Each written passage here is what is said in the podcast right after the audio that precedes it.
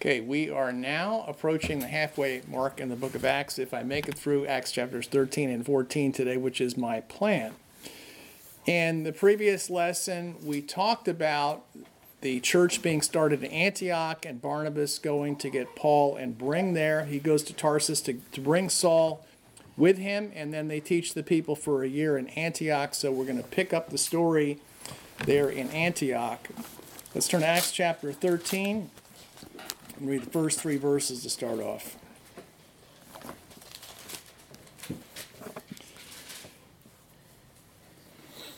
Acts chapter 13, verse 1, reading from the New King James. Now, in the church that was at Antioch, there were certain prophets and teachers Barnabas, Simeon, who was called Niger, Lucius of Cyrene, Manaen, who had been brought up with Herod the Tetrarch, and Saul.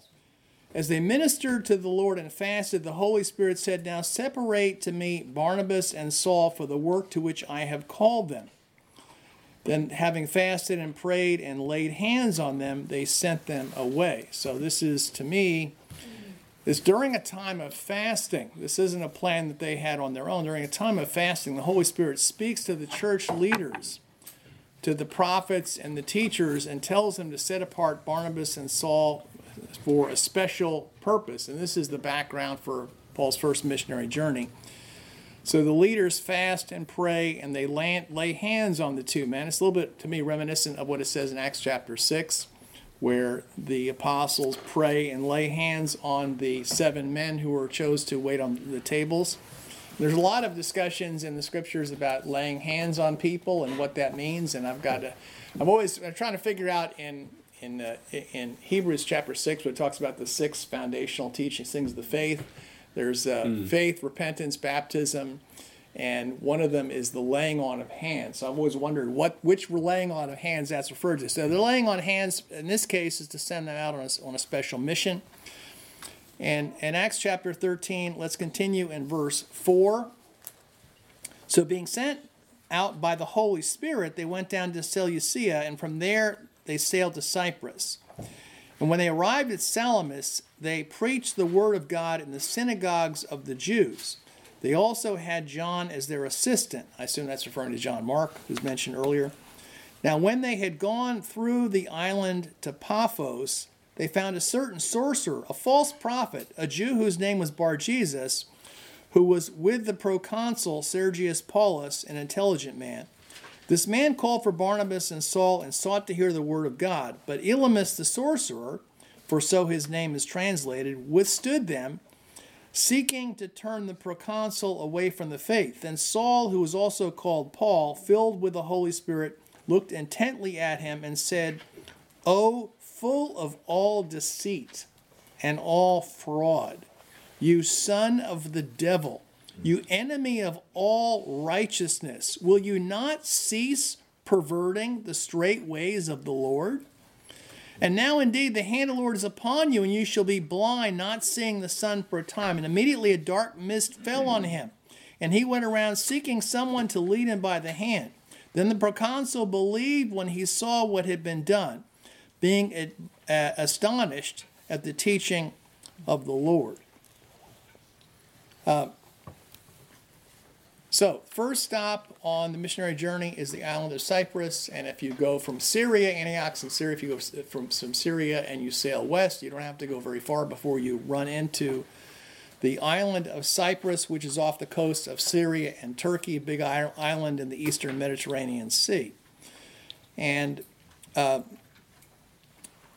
Barnabas, you may remember from Acts chapter 4, it says Joseph, or in some translations, Joses in Acts 4.36, who was also named Barnabas by the apostles, which is translated son of encouragement, was a Levite from the country of Cyprus. So Barnabas is a Cypriot, he's from Cyprus, and so we're going back. First stop on this missionary journey that the Holy Spirit sent them out on is going back to his, his home country, to Cyprus which is kind of interesting. So they go to Salamis and Paphos, are cities on the island of Cyprus. And we see a pattern. We see it over and over again in the book of Acts. But this is, you see, where Paul goes and he first preaches to the Jews. First, he goes to the synagogue, preaches to the Jews, And then, depending on the reaction there, a lot of times he'll go out and preach to the, to the Gentiles afterwards. So we'll see that. That's his fir- first stop when he goes to preach the gospel is is to the synagogue at a um, a meeting on the Sabbath, and he preaches there. So he goes to Paphos, and uh, he's he's trying to reach out to Sergius Paulus, the proconsul, who's described as an intelligent man, but he's opposed by a Jewish false prophet and sorcerer called Elymas. And it says, uh, and it talks about when his name is translated. I have no idea. I don't know if anybody knows what what language Elymas is in and what the term actually means. But he's he's described as being a sorcerer and a false prophet. And Paul rebukes him in very strong language. Let's consider what Paul says to him. He says, O full of all deceit and all fraud, son of the devil, enemy of all on all righteousness, will you not cease perverting the straight ways of the Lord? So he really lays him out here. And you know, my uh, my brother to my right here, he's from he's from Minnesota, where everyone's polite, and I'm from New Jersey, where no one's polite. okay, and, and you know, each of us, as we're reading the scriptures, will will will connect with different things. All right, let's put it that way. So, uh, so this is this is one of the ones that that that I I, I like that blunt, direct approach. He just lays the guy right out. All right, he just he just hits him hits him right bro? in the face. Right, and and you know, people get people get on my case and say, you know, Chuck, Jesus was gentle. He's not like you are. He's gentle. He's kind. He's meek. You know, he's he's the pictures with he's holding the lamb in his arms, and you know, Paul is he's like he's like the, the mother hen gathering the chicks around him. And I said, wait, what about all the other scriptures? You know, and I think well, the same thing with Paul. So, so here are some of the scriptures. That, that we Christians from New Jersey like. Okay, this is, this is a good one here. Galatians 5, verses 11 and 12. Uh, Paul says, Brothers, if I still preach circumcision, why am I still being persecuted? Uh, uh, uh, in that case, the offense of the cross has been removed. He says, I wish those who unsettle you would emasculate themselves. So the people who want to go around uh, circumcising other people. He says, I got a suggestion of something that they might want to do. All right, let's just leave it at that. Uh, I think of what Jesus said in John chapter 8. This is one of the greatest rebukes of all time. Mm. He said, You are, he's talking to the Jews, he says, You are of your father, the devil, and the desires of your father you want to do. He was a murderer from the beginning and does not stand in the truth because there's no truth in him. When he speaks a lie, he speaks from his own resources. He's a liar and the father of it. So he's saying, Your, your father is the devil, and you're just like your father murderer, liar from the beginning, completely corrupt. And I think about Matthew chapter 23, his famous rebuke of the Pharisees, and some of the choice terms that Jesus uses there in rebuking them. In verse 24, he says, Blind guides who strain out a gnat and swallow a camel. A little further on, he says, Woe to you, scribes and Pharisees, hypocrites! You're like whitewashed tombs, which indeed appear beautiful outwardly, but inside are full of dead men's bones and all uncleanness. Even so, you outwardly appear righteous to men, but inside you're full of hypocrisy and lawlessness. And then uh, uh, maybe when he really takes the gloves off in verse 33, he says, Serpents, brood of vipers, how can you escape the condemnation of hell? This is, this is Jesus speaking here. So, um, in the scriptures, there are some strong, memorable, and even very graphic rebukes. Uh, and they're intended, they're, they're they're for those who are in serious and deliberate sin. And sometimes even they may be blind to the sin that they're in, but they're deeply into sin. And I think they're they're in the scriptures for a purpose. Amen. Jesus used them, Paul used them, they were used sparingly, but I think they were used when needed. I think of this as being like strong medicine. Okay, my, my, my attitude in general when when I'm sick is I want to have as little medical intervention as possible. I'm not the first guy to jump to run to the doctors. It's like I'm, I'm gonna I'll, I'm gonna do what's necessary, but I'm not gonna go whole hog right off the bat. Is I want to I want to do whatever is necessary. And it's the same thing with sin. Is that you use whatever is necessary, and if it's something is a in your life threatening situation for somebody spiritually there are times when a rebuke is necessary, not given out of anger or personal frustration, but out of concern for the situation that the person is in what they need to to wake them up. I think of the Proverbs 25 12 in the New King James, it says, like an earring of gold, an ornament of fine gold is a wise rebuke to an obedient ear. Amen. Uh, Psalm 141 in verse 5 from the New King James says, the, Let the righteous strike me, it shall be a kindness. Let him rebuke me, it shall be an excellent oil. Let my head not refuse it. So there's a place for rebukes, and Paul administers a, a, a powerful one here. And in 2 Timothy chapter 3, when it talks about the importance of, of the scriptures and that, that Timothy needs to hang on to the scriptures, says all Paul says to Timothy, all scriptures of inspiration of God is profitable for doctrine, which means teaching, not theology. Okay, for doctrine, for reproof, for correction and instruction in righteous, the man of God may be th- complete, thoroughly equipped for every good works. I believe that that one of the reasons we need to know the scriptures is that so when necessary, in an extreme case, it's like you've got the full medical kit if somebody is in a, in a, a, terrible situation, they really need to be rebuked. That if you know the scriptures, you can you can bring the heat as is necessary. So, uh, some some and I want to give a little perspective and balance about rebuking here. So I don't want everyone to just decide, oh, I've, you know, there's all these things I really wanted to rebuke Chuck about, and he sounds like he's just opening the door up to himself. All right. So there's a scripture I feel is, is really appropriate at this time. First Timothy chapter five. Let's turn there.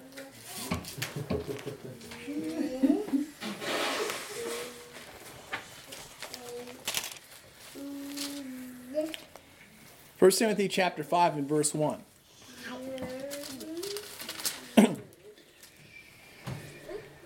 Do not rebuke an older man. like, say, somebody who's about to turn 69, for example. Hypothetically. like Just a hypothetical. Do not rebuke an older man, but exhort him as a father. Younger men as brothers, older women as mothers, and younger women as sisters with all purity.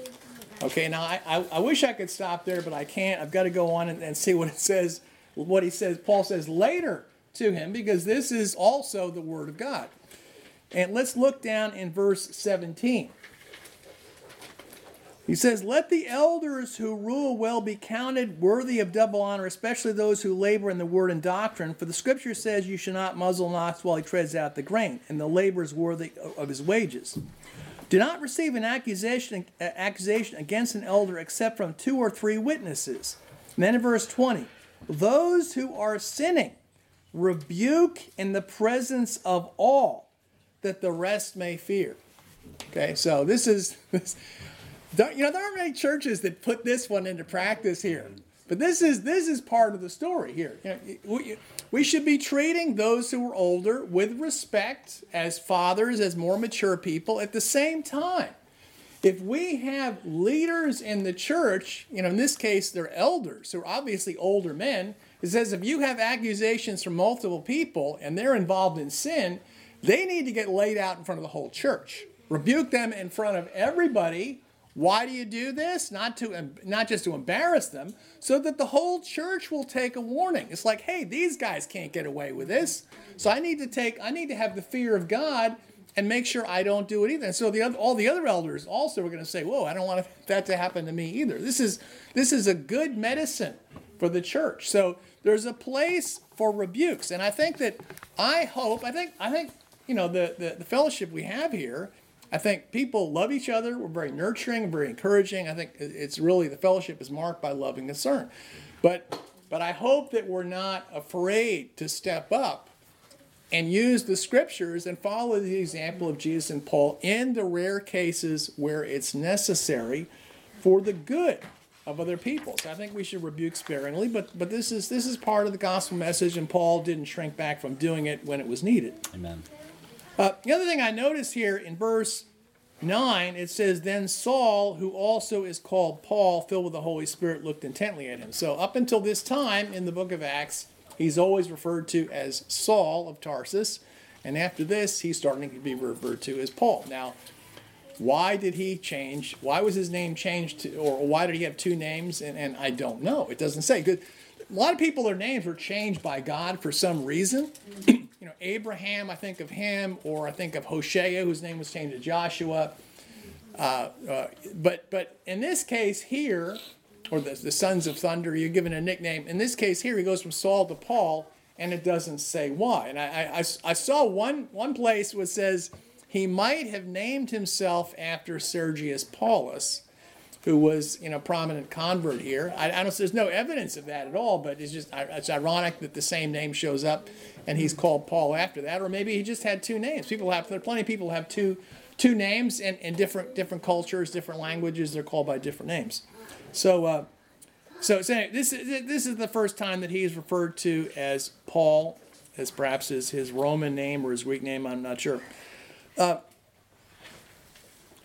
and one of the things I notice here, there are many miracles in the book of Acts, but a lot of them, several of them we've encountered so far, are not the, I would say, the positive healing type of miracles. Some of them are the scary types of miracles. It's like like the ten plagues type of miracles.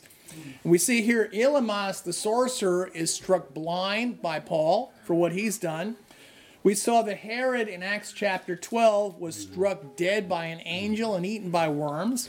And then in Acts chapter 5, we saw Ananias and Sapphira, who were both struck dead for lying to the Holy Spirit. So, uh, this is the, the, the miracles of God can produce a response of fear, fear of God. And this obviously had an impact on Sergius Paulus, who comes to believe and comes to faith afterwards. So let's pick it up in verse 13.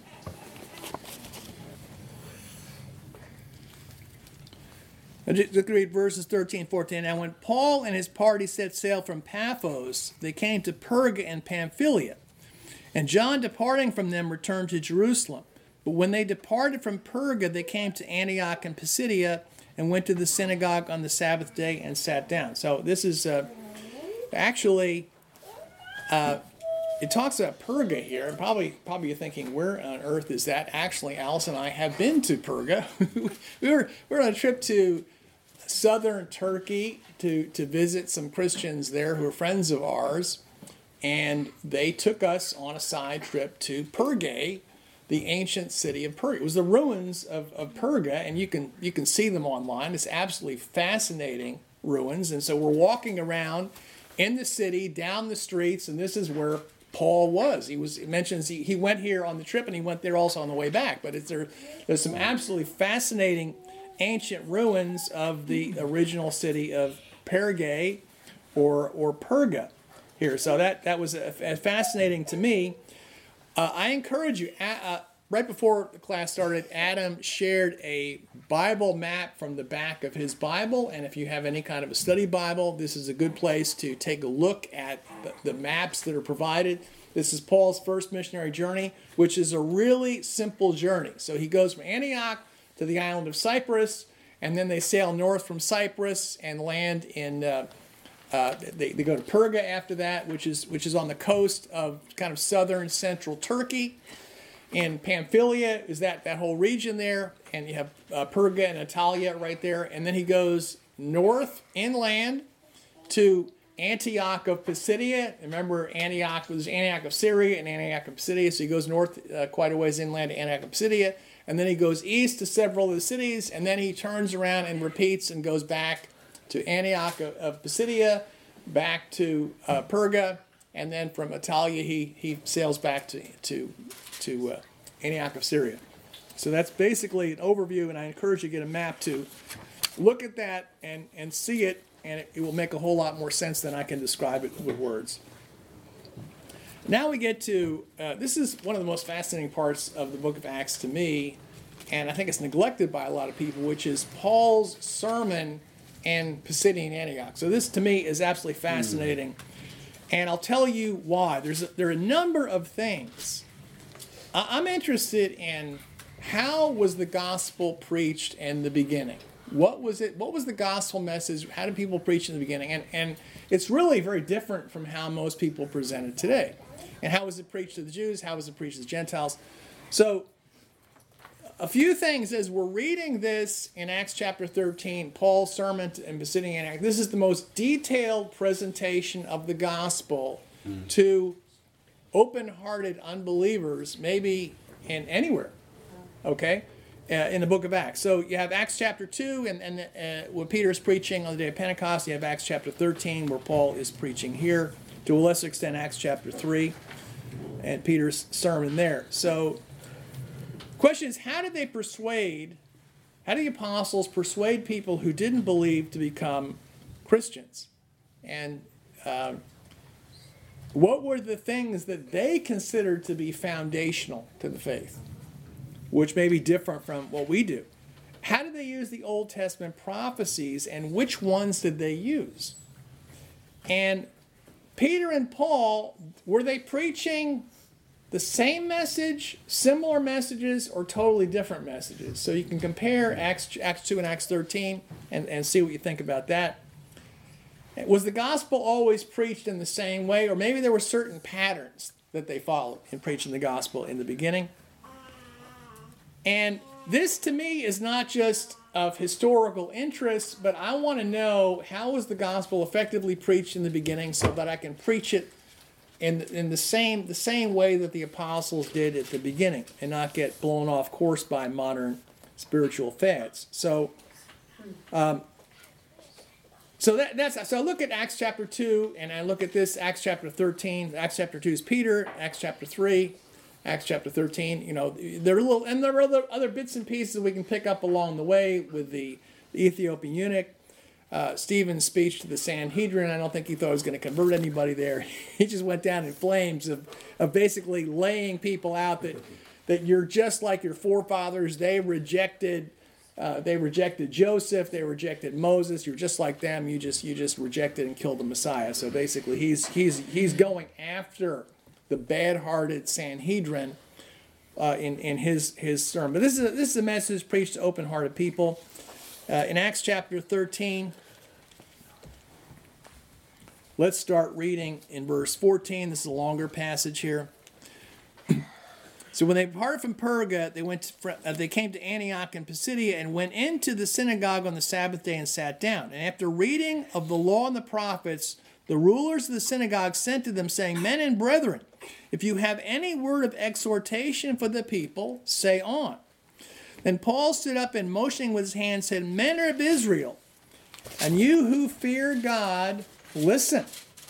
So this is to Jews and God fearing Gentiles who are in the synagogue who are interested in God. Verse 17 The God of this people, Israel, chose our fathers and exalted the people when they dwelt as strangers in the land of Egypt, and with an uplifted arm he brought them out of it. Now, for a time of about 40 years, he put up with their ways in the wilderness. And when he had destroyed seven nations in the land of Canaan, he distributed their land to them by allotment.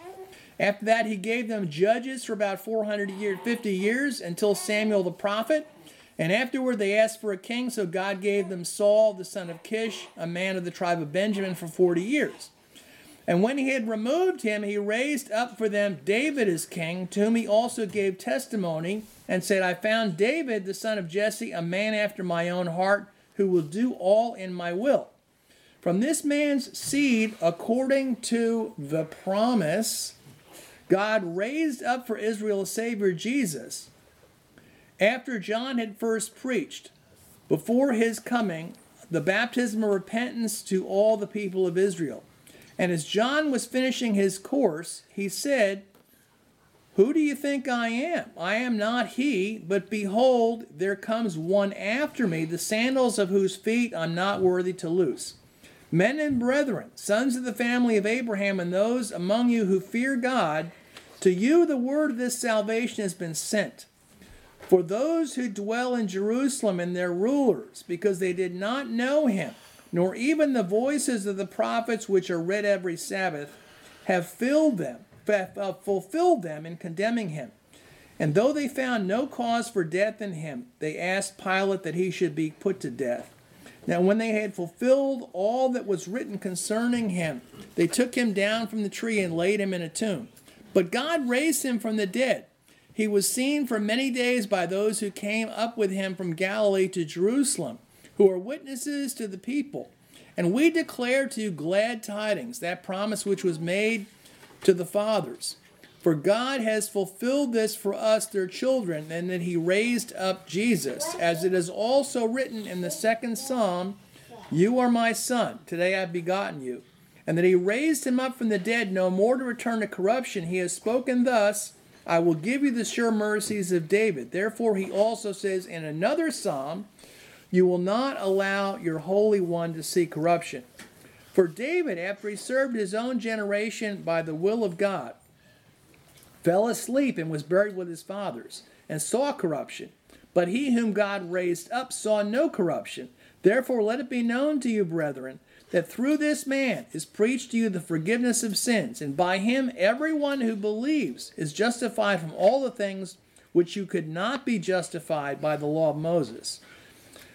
Beware, therefore, lest what has been spoken in the prophets come upon you. Behold, you despisers marvel and perish. For I work a work in your days, a work which you will by no means believe, though one were to declare it to you. So when the Jews went out of the synagogue, the Gentiles begged that these words might be preached to them the next Sabbath. Now, when the congregation had broken up, many of the Jews and devout proselytes followed Paul and Barnabas, who, speaking to them, persuaded them to continue in the grace of God. So, this is Paul's sermon. And I'll give you this is the this is the Chuck Pike breakdown of, of Paul's sermon. This is, my, how I, this is kind of how I how I break it down into pieces. So, part one is he's ta- he talks about from the time of Egypt up to King David. So he goes through Egypt, the wilderness, you know, very very quick overview of what happens in Joshua and Judges, and then Saul becoming king, and then David. So the first thing is taking them from Egypt up to King David. That's verses 17 to 22. And then he's the promise given to David. And he says in uh, Acts chapter 13, 22, uh, in verse 23, he says, From this man's seed, referring to David, according to the promise, God raised up for Israel a Savior, Jesus. Now, notice he doesn't quote the promise, he just assumes they all know what he's talking about. Okay, this is again, according to the promise, he raised he's, he's raised up the seed of David. So this is we saw this before when we we're going through Acts chapter two. This is clearly a reference to the, the promise that was given through Nathan the prophet in 2 Samuel chapter 7. Also, it's repeated in First First Chronicles 17 and then it's confirmed in uh, Psalm Psalm uh, 89 and, and, 132, or in the Septuagint, the, the numbers was one less.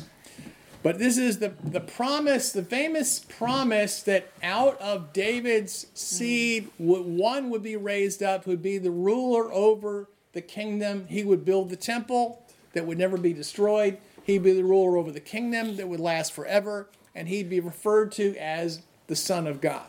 So mm-hmm. this is the great promise. And he just says the promise. The, the promise was given to David.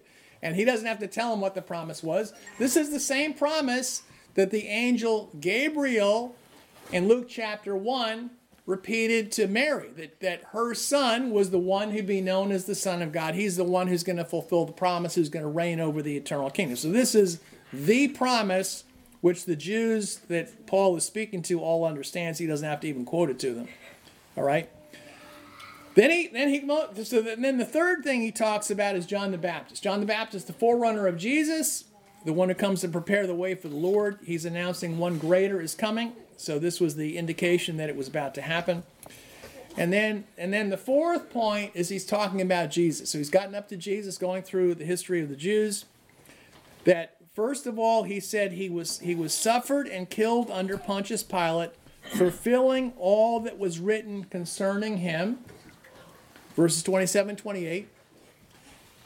Then he says he was raised from the dead And then he backs that up with two things as seen by eyewitnesses and in fulfillment of the prophecies. then he quotes from Psalm 2 and Psalm 16 here, okay, which is reminiscent of Peter's, to me, is reminiscent of Peter's message in Acts chapter 2. Peter quotes a long section from there, and Paul just quotes a short section, but it's the same. This is the, the prop, this is the psalm that talks about you will not leave my uh, you will not you will not leave me in Hades, and you will not let my side body see corruption. So this is the, the promise that Peter quotes in Acts chapter 2. And Paul gives two reasons for believing that this Psalm of David, Psalm 16 or designated 15 in the in the, the Septuagint, could not have applied to David himself. Because David says, You will not leave my soul in Hades, nor will you let my body see decay. David is the author of that psalm. And Paul, like Peter, has to explain no, that couldn't have applied to David himself. This had to apply to the son of David, the Messiah. And he says, first of all, he says, Acts 13 36, he says, David's body saw corruption. So this obviously could not have applied to David, had to apply to his son. And then he makes another point, similar to what Peter said in Acts chapter 2. And then the other point that he makes here, which I find kind of interesting, he says, he quotes, right before he quotes from Psalm 16, he quotes a line from Isaiah 55 says, I will give you the sure mercies of David.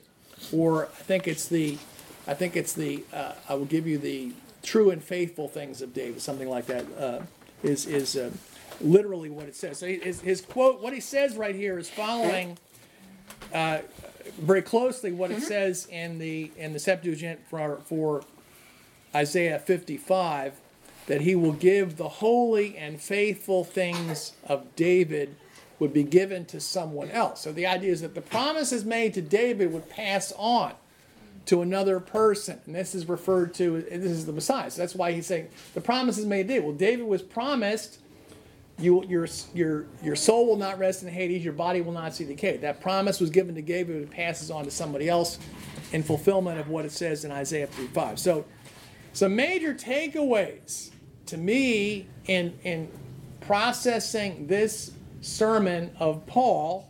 There's a lot in here. This is, I think, the most detailed presentation of the gospel to unbelievers, certainly by Paul, that we have in the scriptures. So if you want to say, what was the gospel that Paul preached? This is the first place to look. This is the message Paul preached. We have it in detail. And it's also completely consistent with what Paul said to the Corinthian church later on. So he, he says, think about what Paul said to the Corinthian church about the gospel that he had preached to them. He said in 1 Corinthians 15, starting in verse 1, you can follow on there.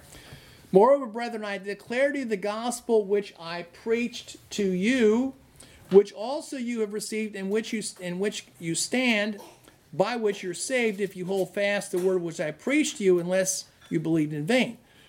For I delivered to you first of all that which I also received. Christ died for our sins according to the Scriptures. He was buried and rose again the third day according to the Scriptures. That means in fulfillment of the prophecies. And he was seen by Cephas, then by the twelve. He was seen by over 500 brethren at once, of whom the greater part remain to the present, but some have fallen asleep. So he says, in fulfillment of the he was suffered in fulfillment of the prophecies he was buried he was resurrected in fulfillment of the prophecies and seen by eyewitnesses he makes all these same points here and when he's preaching in Pisidian Antioch. So Paul has not changed his message. He's preaching the same. He says, This is what I preached to you in Corinth. And the Corinthian church, 1 Corinthians 12, 2, he says, You know you were Gentiles, carried away by those dumb idols. That's he's preaching the same message to a Gentile church in 1 Corinthians, he had done that as he was to the Jews in Pisidian Antioch and in the synagogue there. Amen. So his message didn't change. And the other thing I noticed is this this message is very similar to what Peter preached in Acts chapter 2.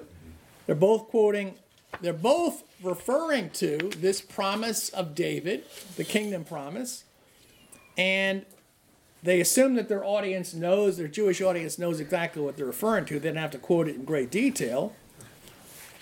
And They're also both quoting from Psalm 16 about the prophecy about the resurrection and applying it to the Messiah, not to David himself.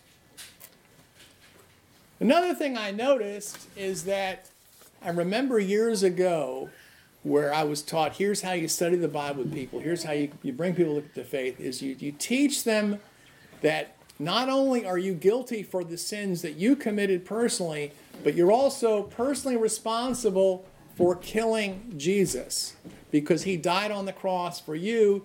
And after all, in Acts chapter 2, it says, God has made this Jesus whom you crucified both Lord and Christ. So there, he's, he, Peter's preaching that to the whole group of Jews in Jerusalem and said, God has made this Jesus whom you crucified. In Acts chapter 13, now keep in mind, he's preaching here to Jews in Pisidian Antioch, so they're far away from Jerusalem. He's preaching to Jews and God fearing Gentiles in a synagogue.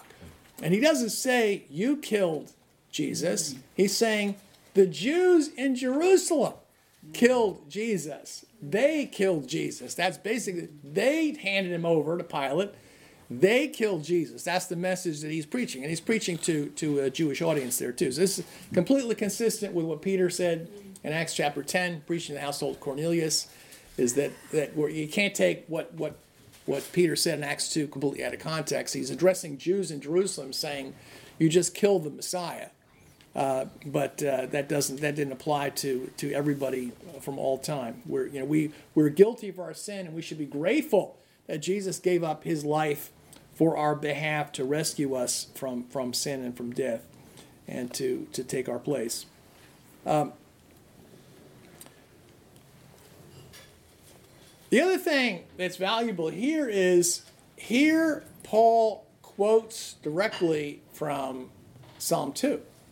So I think Peter alluded to it, but here Paul is quoting directly. So all as we've been going along through the book of Acts, I've been collecting an assortment of scriptures that the apostles used and the early Christians used in presenting the gospel. How did they teach the gospel. What are the scriptures? And I'm kind of trying to reverse engineer in Luke 24 when Jesus opened the minds of the apostles and explained how all the things in the Old Testament were fulfilled. Well, how do you how do you how do you since we weren't there, we don't have that sermon. How do you put it back together? Well, you go through the book of Acts and see what they were all preaching, and then you, then you reassemble it that way. So here he's quoting from Psalm 2. Psalm 2 is really significant for us because it speaks about the Christ, the anointed one, as being the Son of God. It talks about that specifically in Psalm 2. That's written a thousand years before the time of Christ. That he would be opposed by the rulers of this world who would conspire against him. And nevertheless, that he would rule them all with a rod of iron, that he would be the ruler in the end, despite the opposition that he received and, and the, the admonition that you better get yourself right with the Son. Many times over the years, you know, from those of us from a an ICOC background, we were taught a study, an evangelistic study series. And it's like, well, first you study this, then you study this, and each each study had maybe six or eight verses in it, and there were certain points that you make. And it wasn't it wasn't bad. It wasn't a bad study series, but I've always wondered what did the how did the apostles do it? And people have asked me over the years, Chuck, are we going to have a study series that we use? And we, you know, we never quite done that, but I was saying if we wanted to do something like that, why not go back and and and come up with something that's much more along the lines of what Peter and Paul did, which is actually kind of similar to each other. But I think as we're going through the book of Acts, maybe it can open up our minds to how we can be presenting the gospel. And, you know, the, the basic points that we see here are kingdom of God. This is the, the, the great promise about the king who'd rule over the kingdom would last forever. It's kingdom of God. It's the, the death, burial, and resurrection of Jesus, that, that he suffered and died in fulfillment of the prophecies that he was raised in fulfillment of the prophecies and is seen by eyewitnesses. I mean, those are all common elements that I see in Acts chapter 2 and Acts chapter 13, the most detailed the most detailed sermons that are preached to people who are open to the gospel. So uh, something for us to all think about as we're as we're uh, uh, uh, sharpening our abilities to reach out to the lost and persuade them, is how it was done in the beginning. Acts chapter 13 and verse 42 turns the Gentiles after that. Uh, let's pick up verse, verse 44. On the next Sabbath, almost the whole city came together to hear the word of God. But when the Jews saw the multitude, they were filled with envy. And contradicting and blaspheming, they opposed the things spoken by Paul. Then Paul and Barnabas grew bold and said, It was necessary the word of God should be spoken to you first. But since you reject it and judge yourselves unworthy of everlasting life, behold, we turn to the Gentiles. For so the Lord has commanded us I have set you as a light to the Gentiles, that you should be for salvation to the ends of the earth. That's a quote from Isaiah 49. Now, when the Gentiles heard this, they were glad and glorified the, uh, the word of the Lord. And as many as had been appointed eternal life believed. And the word of the Lord was being spread throughout the whole all the region. But the Jews stirred up devout and prominent women and chief men of the city, raised up a persecution against Paul and Barnabas, and expelled them from the region. But they shook off the dust from their feet against them and came to Iconium, and the disciples were filled with joy and with the Holy Spirit. So, uh, so many of the Jews and, and God fearing Gentiles follow Paul and Barnabas after he preached on the first Sabbath. And then the next Sabbath, it seems like the whole city gets together. So I guess the Gentiles are going out and reaching out to all their friends. Massive Gentile crowd shows up, and the Jews get really uh, upset. They get bent out of shape about all the Gentiles are interested in this message. And uh, Paul encourages the Gentiles. The, Jews are upset, the Gentiles are happy, and Paul encourages the Gentiles, saying, You know, the fact that you're all turning to this message. Was foretold by one of our prophets. One of the Jewish prophets said that you'd be a light to be a light to the Gentiles. That the, the gospel message would go out to the Gentiles. And actually, there's a lot in Isaiah that talks about that, not just this one verse. So they were encouraged, and uh, and and the gospel spreads out from there. Acts chapter 14 and verse one, three verses one to seven. Now it happened in Iconium that they went together to the synagogue of the Jews, and so spoke that a great multitude of both Jews and Greeks believed. And the unbelieving Jews stirred up the Gentiles and poisoned their minds against the brethren. Therefore they stayed there a long time, speaking boldly in the Lord, who was bearing witness in the word of grace, granting signs and wonders to be done by their hands. But the multitude of the city was divided. Part sided with the Jews and part with the apostles. When a violent attempt was made by both the Gentiles and Jews with their rulers to abuse and stone them, they became aware of it and fled to Lystra and Derbe, cities of Lycaonia, and to the surrounding region, and they were preaching the gospel there. So this is wild stories. They, they go from one city to the next, and they they divide the whole city apart. It's mm. extremely controversial, and they face intense persecution. Uh, and and it says that they are uh, they were abused and stoned, and then and then fled that area and go on to to uh, Lystra after that. Verse verse eight. And in Lystra, a certain man without strength in his feet was sitting, a cripple from his mother's womb who'd never walked. This man heard Paul speaking. Paul, observing him intently and seeing he had faith to be healed, said in a loud voice, Stand up straight on your feet. And he leaped and walked. Now, when the people saw what Paul had done, they raised their voices, saying in the Lycaonian language, the gods have come down to us in the likeness of men. And Barnabas they called Zeus, and Paul Hermes, because he was the chief speaker. And when the priest of Zeus, whose temple was in front of their city, brought oxen and garlands to the gates, intending to sacrifice with the multitudes. But when the apostles Barnabas and Paul heard this, they tore their clothes and ran in among the multitude, crying out, saying, Men, why are you doing these things? We also are men with the same nature as you, and preach to you you should turn from these useless things to the living God, who made the heaven and the earth and the sea and all things that are in them, who in bygone generations allowed the nations to walk in their own ways. Nevertheless, he did not leave himself without witness, and that he did good, uh, gave us rain from heaven and fruitful seasons, filling our heart with food and gladness. And with these sayings, they could scarcely restrain the multitude from sacrificing to them. Then Jews from Antioch and Iconium came there, and having persuaded the multitudes, they stoned Paul and dragged him out of the city, supposing him to be dead. However, when the disciples gathered around him, he rose up and went into the city, and the next day he departed with Barnabas to Derbe. This is a wild story. So he's a, he's a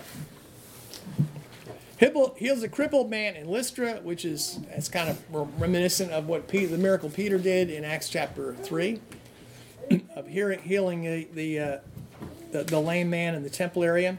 But the problem, check it, that the people thought he was like a god. That's right. They thought they were God. So I remember from, from going to Perga and being in parts of the ancient European world it was thoroughly pagan and they worshiped all kinds of gods and there are you know little statues and temples and and and and, and grottos for worshiping all these different uh, gods and and so Paul uses this an opportunity to say, Don't worship us. We're just human beings like you are. They saw him perform a miracle and they assume he's a God. He says, No, we're not. And you need to stop following worthless idols and worship the God who made heaven and earth and everything that's in it. So they preach the gospel that there is only one God and all these other things are empty. And then their enemies from the places where they had been previously show up. And just like Paul was going from, from city to city persecuting the Christians, now he's hunted down by people who are going from city to city after him. And so his enemies catch up with him from Antioch of Pisidia and uh, Iconium, and they turn the crowd against him, and he is stoned and assumed to be dead.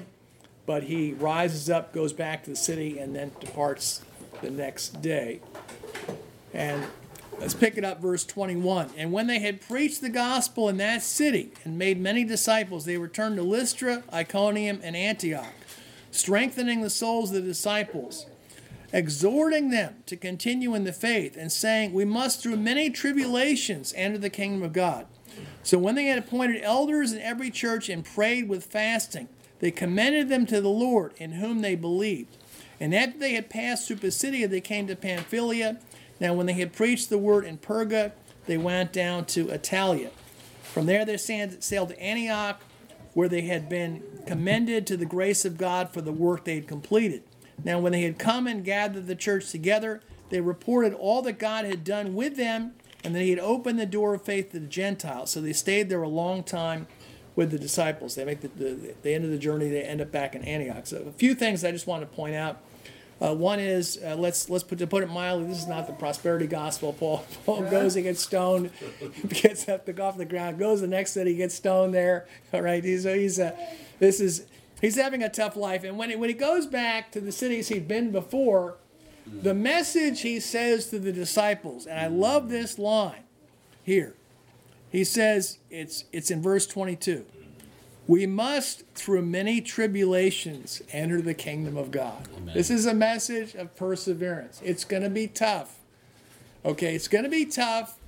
We're going to face many tribulations to enter the kingdom of God. This is, a, is encouraging but a very sobering message that he's giving the people who had who had come to the faith.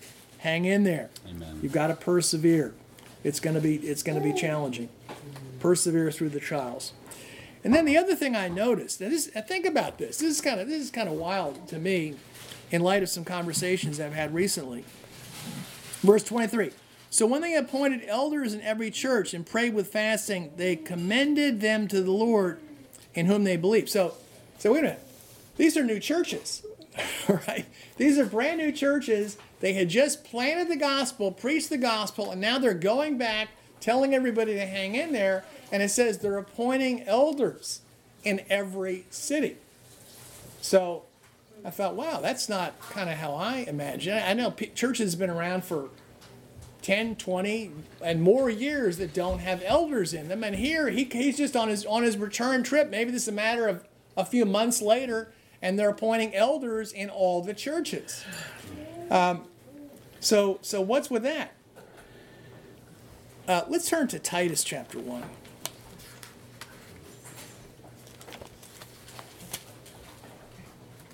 Verse 5. So Paul's writing to Titus, and he says, For this reason I left you in Crete, that you should set in order the things that are lacking, and appoint elders in every city as I commanded you. If a man is blameless, the husband of one wife, having faithful children, not accused of dissipation or insubordination, for a bishop must be blameless as a steward of God, not self willed, not quick tempered, not given to wine, not violent, not greedy for money, but hospitable, a lover of what's good, sober minded, just, holy, self controlled, holding fast the faith of the word as he's been taught, that he may be able by sound doctrine to both exhort and convict those who contradict. So uh, it's interesting. He says, I find it interesting here, he says, Titus, this is why I left you in Crete on the, on the island of Crete, that you should set in order the things that are lacking. Okay. Now, if Paul came to our church, would he say, there's something lacking here? There's something that needs to be set in order here. I don't know. But uh, David Sanabria has been on my case recently asking the question why doesn't our group have elders? And they, you know, they, when I was a younger man, people would ask, you know, Chuck, do you want to be an elder? And I'd say I don't meet the first qualification. I'm, I'm not old enough, and I, I, I, can no longer say that. Okay, maybe there's maybe there's some other qualifications you think that that would knock me out as being considered to, to be an elder. But that that one that one I, I definitely meet that qualification. You have to be old. That's the first thing you know. All right. They're called elders for that reason. Uh, but this is this was the normal way the churches were run, and early on, they're going back and they're appointing elders for all the places that they've been. Now, it says in Timothy, elders not supposed to be a recent convert. So what do you do with that? Well, I, I don't know. They may have, they may have just said, well, these are these are Jews who had been in the faith, they were in the kingdom of God, and now they they're brought the rest of. I'm not sure quite how they did it, but this is what's going on in the church. And I think this is something that we need to wrestle with as a group.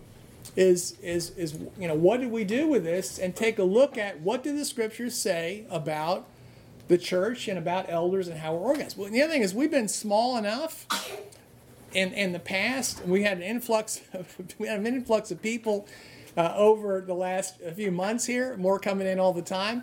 Uh, but but uh, as we're getting larger, that maybe the informal way that we've been doing things, uh, maybe we need to be set in order. So I'll, I'll just throw that out there for you to think about. But this certainly seems like this is the normal way the churches were run is that they had elders who were who were who were people who met this qualification and i remember praying years ago uh, god help me to have the character of an elder but I added to that, but I don't necessarily want to ever be an elder, okay? so I, don't want to be, I just want to be at the character of an elder, but I don't necessarily ever want to be one. That wasn't, that wasn't my, my uh, desire. And I had to, I'm reminded of a, a, a, a good friend of mine would talk about, he said, in the churches of Christ, he said, to, to meet the qualifications of an elder, that someone practically had to walk on water. Okay, that's that's really what you needed to do to be an elder. He said, on the other hand, to be to be an evangelist in the Church of Christ, you could go to the nearest bar at closing time and find somebody to, to meet the qualifications. So hopefully that, that's that's hopefully David will have the good sense to edit that comment, that wisecrack out. But uh, but the, the thing is, the elder. One of the tough things about elder is there are some tough qualifications that are in there and so what sometimes what sometimes easy to do is say, well, we'll just set up, we'll set up, uh, we'll call it something. We'll call the person who's doing the eldering something, some other name that doesn't have any qualifications attached to it. But, but the, desire is, uh, as I told you, I'm not looking particularly to be an elder. I just want to. I think we should we should have a church where we're striving to follow, and just be a normal, a normal Christian church. And so uh, t- uh, to be continued on that one. Amen.